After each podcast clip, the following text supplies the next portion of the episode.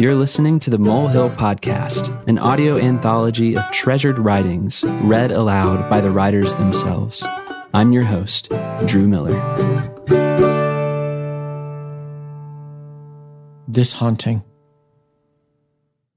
Driven by a restlessness, driven on and on through the cities of men with their glass metal mountains, through the bright blazing streets and their mazes of delight.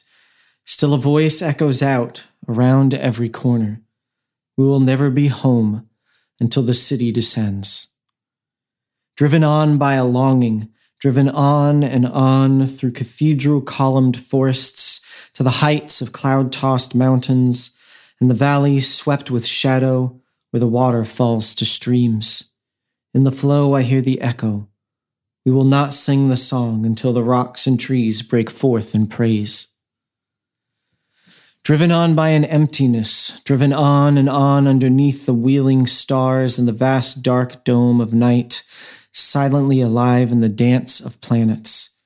In the black between the stars, I hear, we will never dance as we ought until the loving mover moves us. Driven on by a turbulence, driven on and on to the storm tossed oceans foaming and frothing, moving to moon dance and the rising and falling. In the silence between the waves, it says, We will not rest until the ocean tamer stretches forth his hand. Driven on by this haunting, in every corner of creation, by fragments of a lost song we have never heard, by this understanding when we look at light filling up a sky. Everything is a shadow of its future self, for creation waits to fulfill its purpose, waits to be filled with unshackled glory when the ghost at last takes on flesh eternal.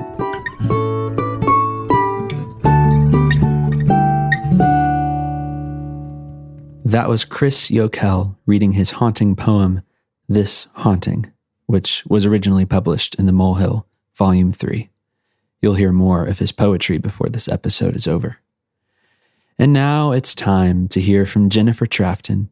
But before we do, I've been told a dubious fact about Jennifer Trafton. Once you hear it, you'll be unable to approach her writing the same way ever again. It's quite a defining yet little known feature of her life. Jennifer Trafton has never been struck by lightning but she knows her time is coming and has spent the past 20 years in a desperate attempt to avoid her destiny. Don't we all, Jennifer? Don't we all? Now, a word about Jennifer's piece. This is for all the lonely writers. The typical lifespan of a Rabbit Room blog post is somewhere around one or two weeks. If the writer is lucky, she may receive a dozen or so comments over the course of that time.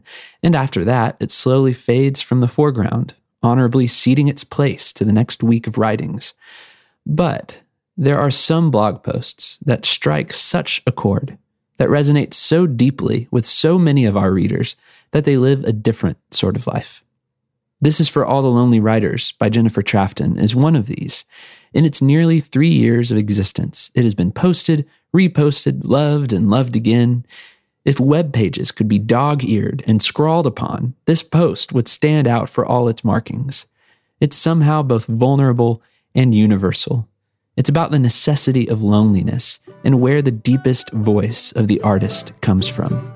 So, whether you're lonely or not, whether you write or you don't, I have a feeling this one's for you. This is for all the lonely writers. She sat in the second row amidst a noisy gaggle of fourth graders. She was petite and olive skinned, and her dark eyes measured me as I paced back and forth and pontificated about matters ethereal and authorial. I could tell from her sharp, sensitive answers to my questions that stories were seared into her soul, branding her for a calling that perhaps even she did not yet recognize. After her classmates had exhausted their inquiries about my writing, my age, my dog's name, and the magical source of all ideas, she quietly raised her hand.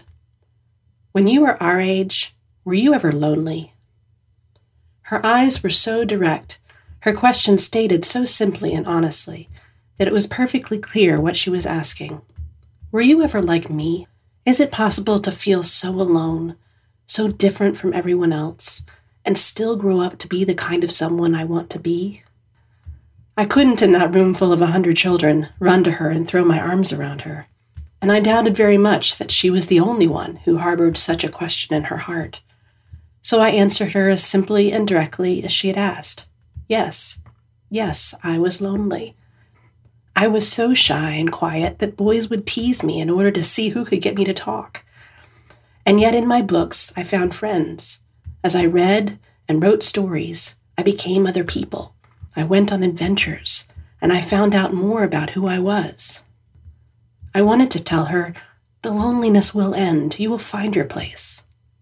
I wanted to tell her, the world is full of lonely people, and someone else is looking for the friend that only you can be. But those are only half truths. It would have broken my heart to speak the whole truth to her, or to the nine year old version of myself that I saw in her eyes. You will continue to be lonely for a long time, and your loneliness is the furnace in which fine metal will be forged, and out of that place of inner fire will rise your art. For you will be a writer someday, and words will come from those places in you where speech is muffled and still. I have no idea what it is like to be an outgoing, extroverted writer. I can only speak from the perspective of someone who scores 99% on the introvert scale, who still, after having had so many dear friends in my life, pushes constantly against a wall of shyness, who still feels lonely in the midst of loving community.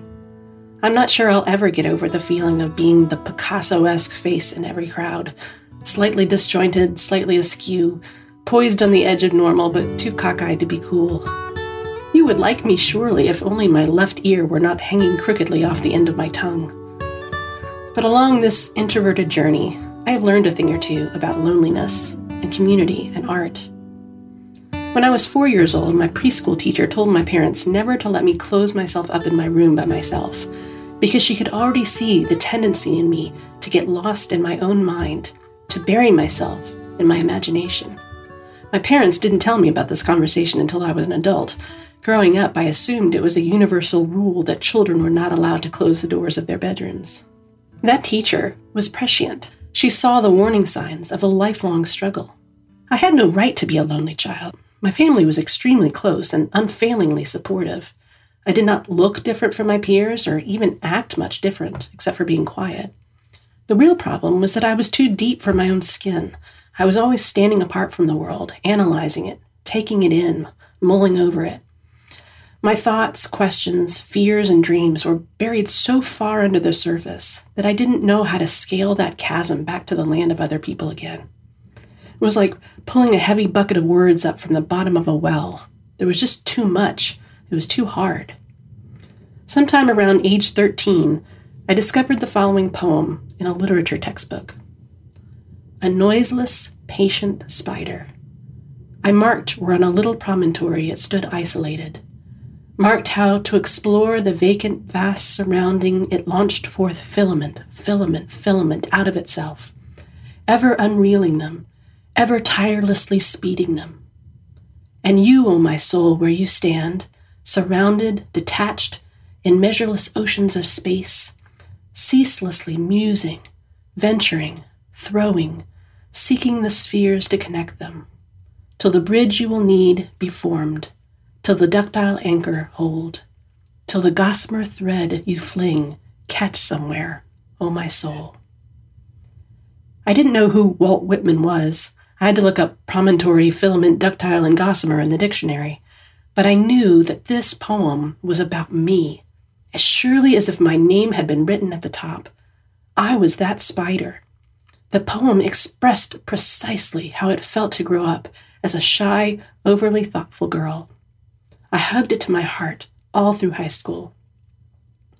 And then in college, my favorite professor told me something that was the complementary truth to my preschool teacher's warning.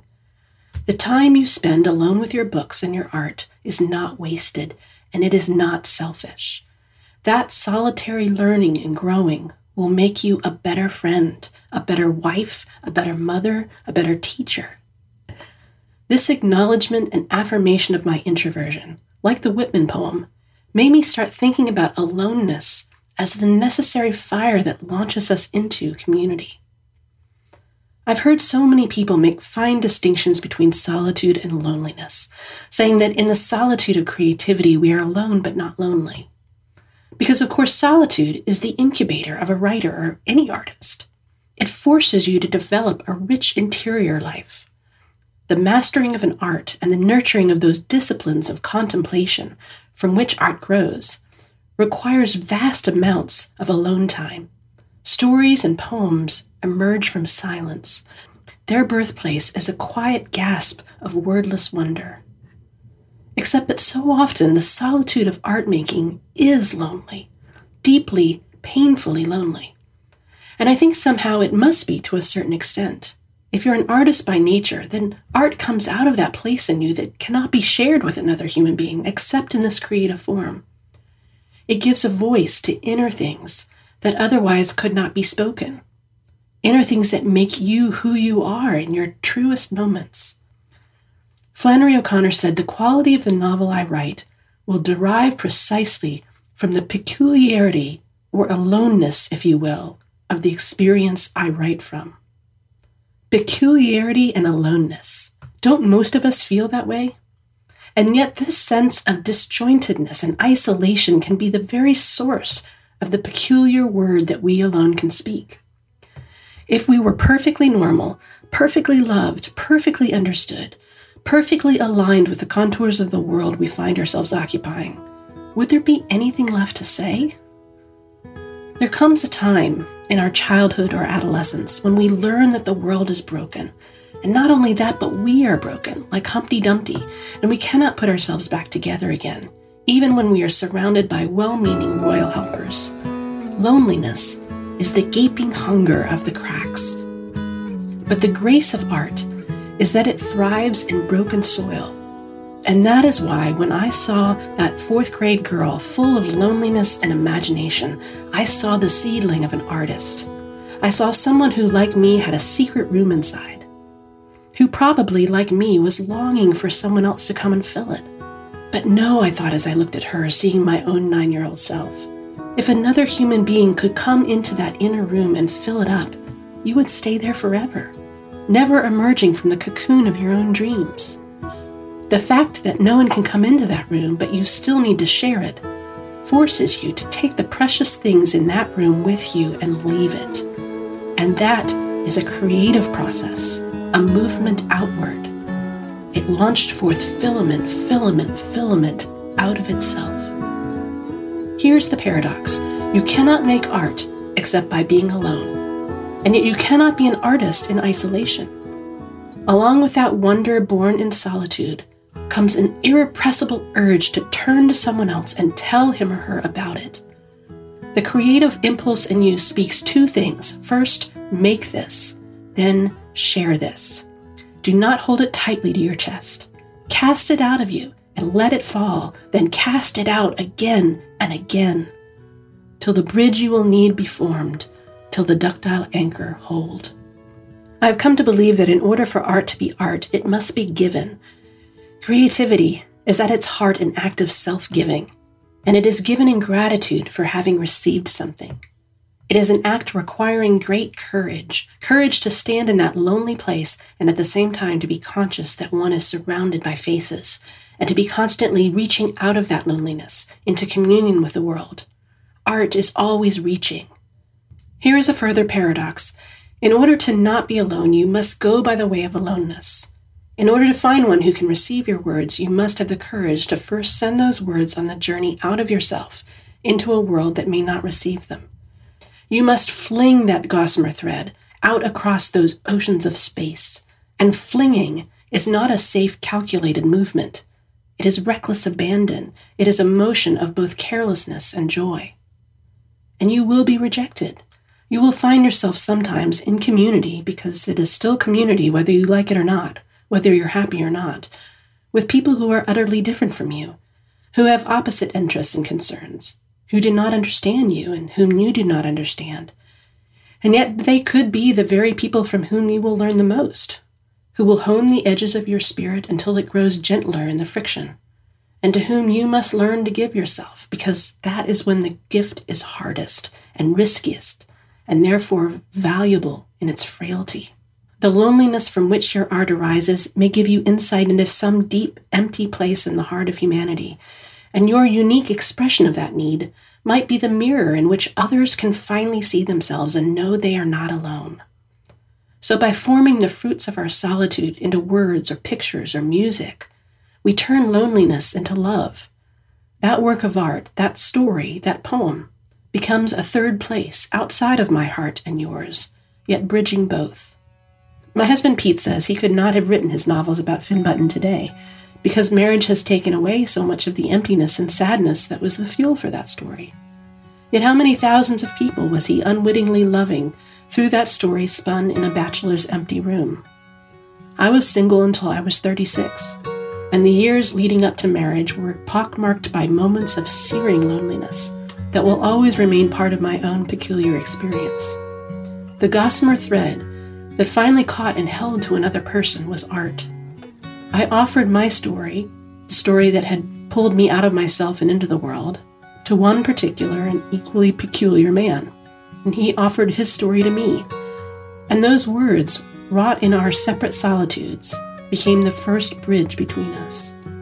But even in marriage, even in the midst of like minded community, even when we finally find those people who will shelter us from the burning glare of the great alone, we, at least we introverted artists, I can't speak for anyone else, always ebb back into a solitary hidden place inside that is only ours, that we cannot explain to anyone, that no one else seems to see or understand, and yet we are so driven to share it that it must come out in artistic expression.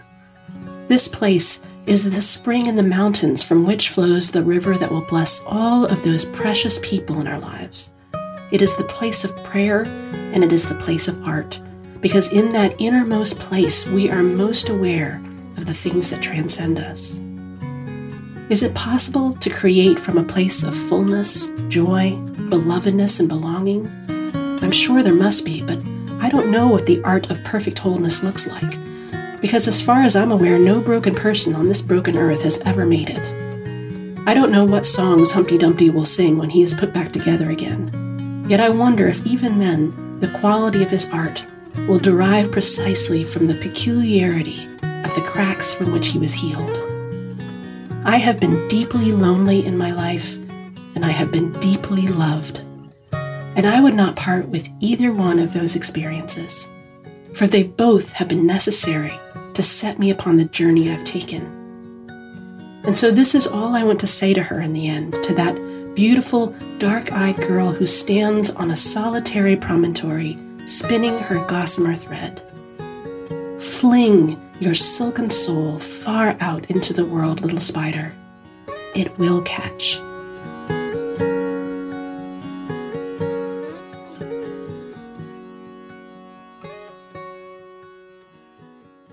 Another world.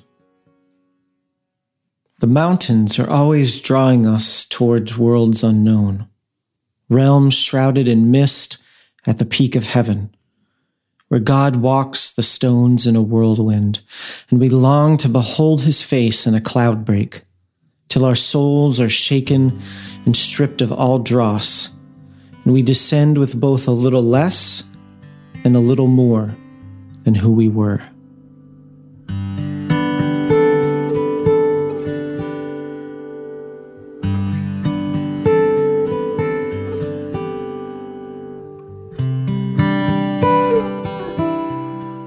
Was Another World by Chris Yokel, originally found in Volume 3 of The Molehill.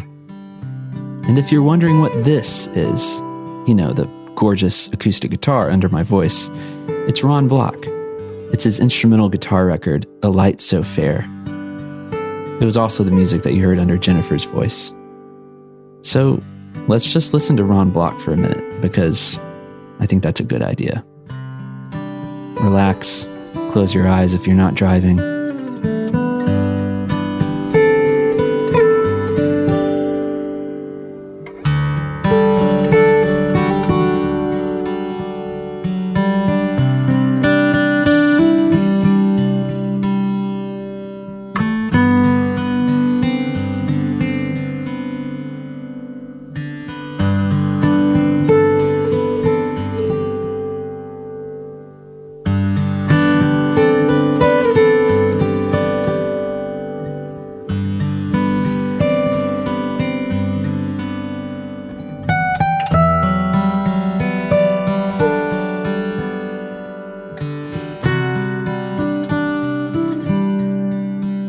And just like that, we find ourselves at the end of episode two. But don't cry just yet, unless, of course, Jennifer's already made you cry. Because it's time for your favorite nonsensical game show, Words of Befuddlement.